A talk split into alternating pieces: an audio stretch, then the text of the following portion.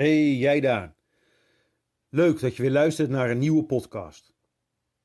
We willen vandaag beginnen met een nieuwe serie podcast over de tweede brief van Paulus aan de Thessalonicenzen.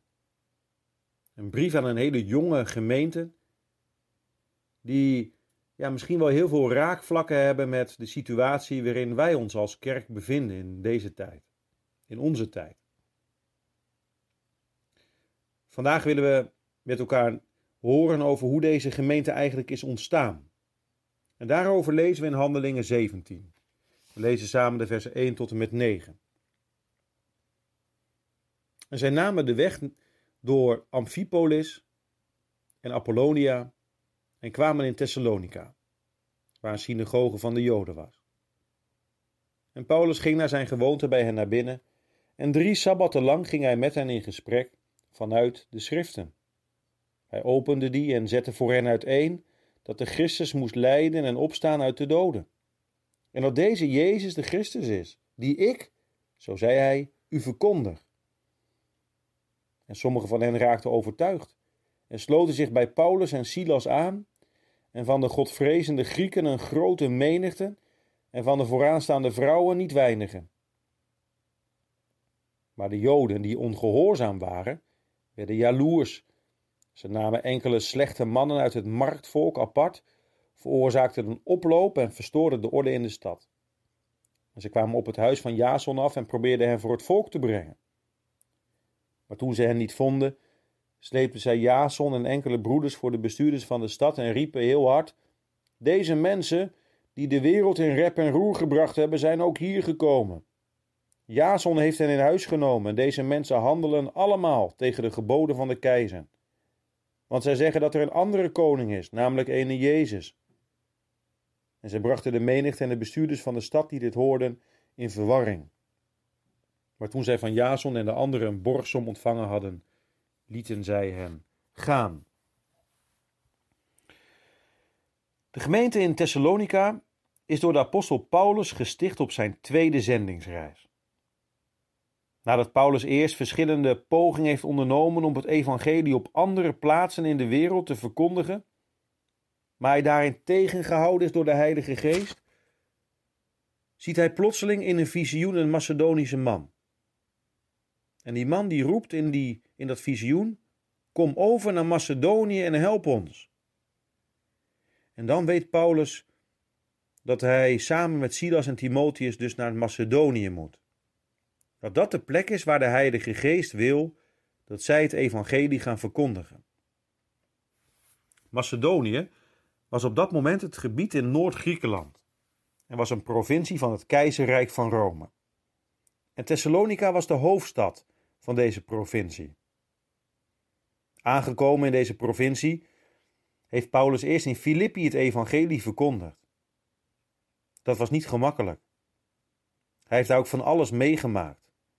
Paulus is zelfs in elkaar geslagen. Ze hebben zijn rug gegezeld.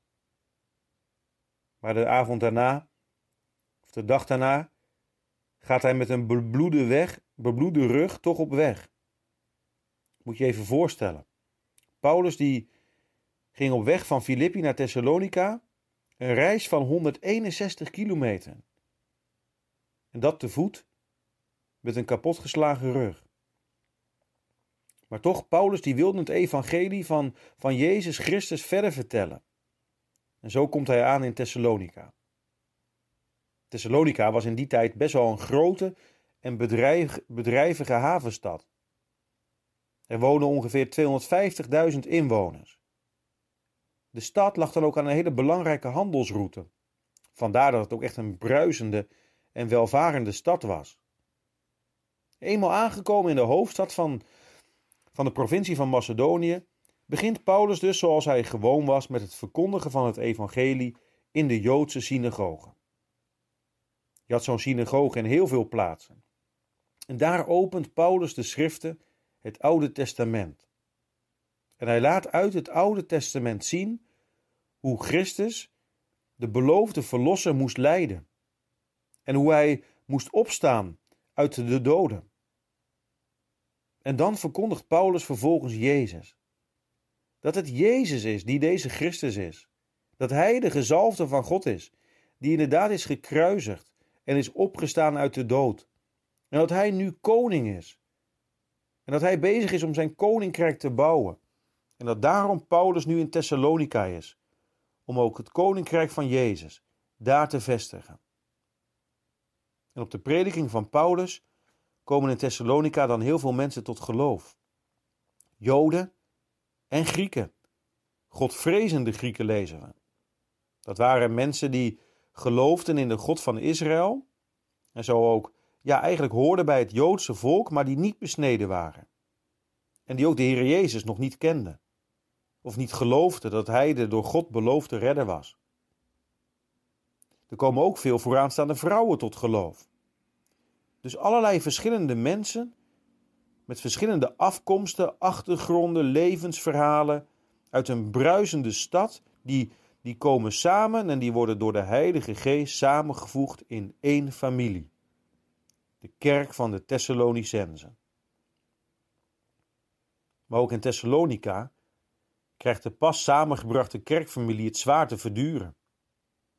Jason en enkele broeders die worden al uit hun huizen gesleept en voor de bestuurders gebracht.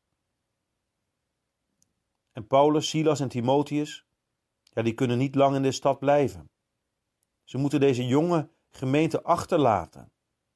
Ze hebben hen geholpen bij de starten van de vorming van een nieuwe gemeente, maar nu moet de gemeente het al heel snel zonder hen doen. De apostel Paulus heeft het hier ook heel moeilijk mee gehad. We kunnen dat lezen in de twee brieven die Paulus na zijn vertrek aan deze gemeente in Thessalonica heeft geschreven. En wij hopen daar de komende podcast samen bij stil te staan, bij zijn tweede brief. En dan zullen we ook zien dat, dat hoewel Paulus weer verder moet, dat de Heere blijft, dat de Heere zijn kerk niet alleen laat, maar dat hij zijn kerk ook in Thessalonica beschermt en bewaart. Omdat hij zijn kerk, zijn huisgezin, zijn kinderen, van harte lief heeft. Ook zijn huisgezin vandaag. Waar je ook lid bent van de kerk van de Heer, op welke plaats ook. De Heer heeft zijn huisgezin lief. Misschien ook nog wel vandaag de dag in Thessalonica. Zullen we samen de Heere bidden. Heere, God in de hemel, dank u wel. Dat u het evangelie heeft gebracht in Europa. Dat u Paulus, Silas en Timotheus heeft ingeschakeld om ook in Thessalonica te vertellen over de Heer Jezus, dat Hij de Christus is en wie redding is. vader, wij danken u dat het evangelie ook ons heeft bereikt. Dat ook wij mogen horen bij uw huisgezin. Dat u onze vader bent. Dat de Heer Jezus Christus ook onze redder is. Vader, wilt u ons geloof versterken. Wilt u uw kerk bewaren en vermeerderen? Wilt u geven dat nog veel meer mensen komen tot geloof?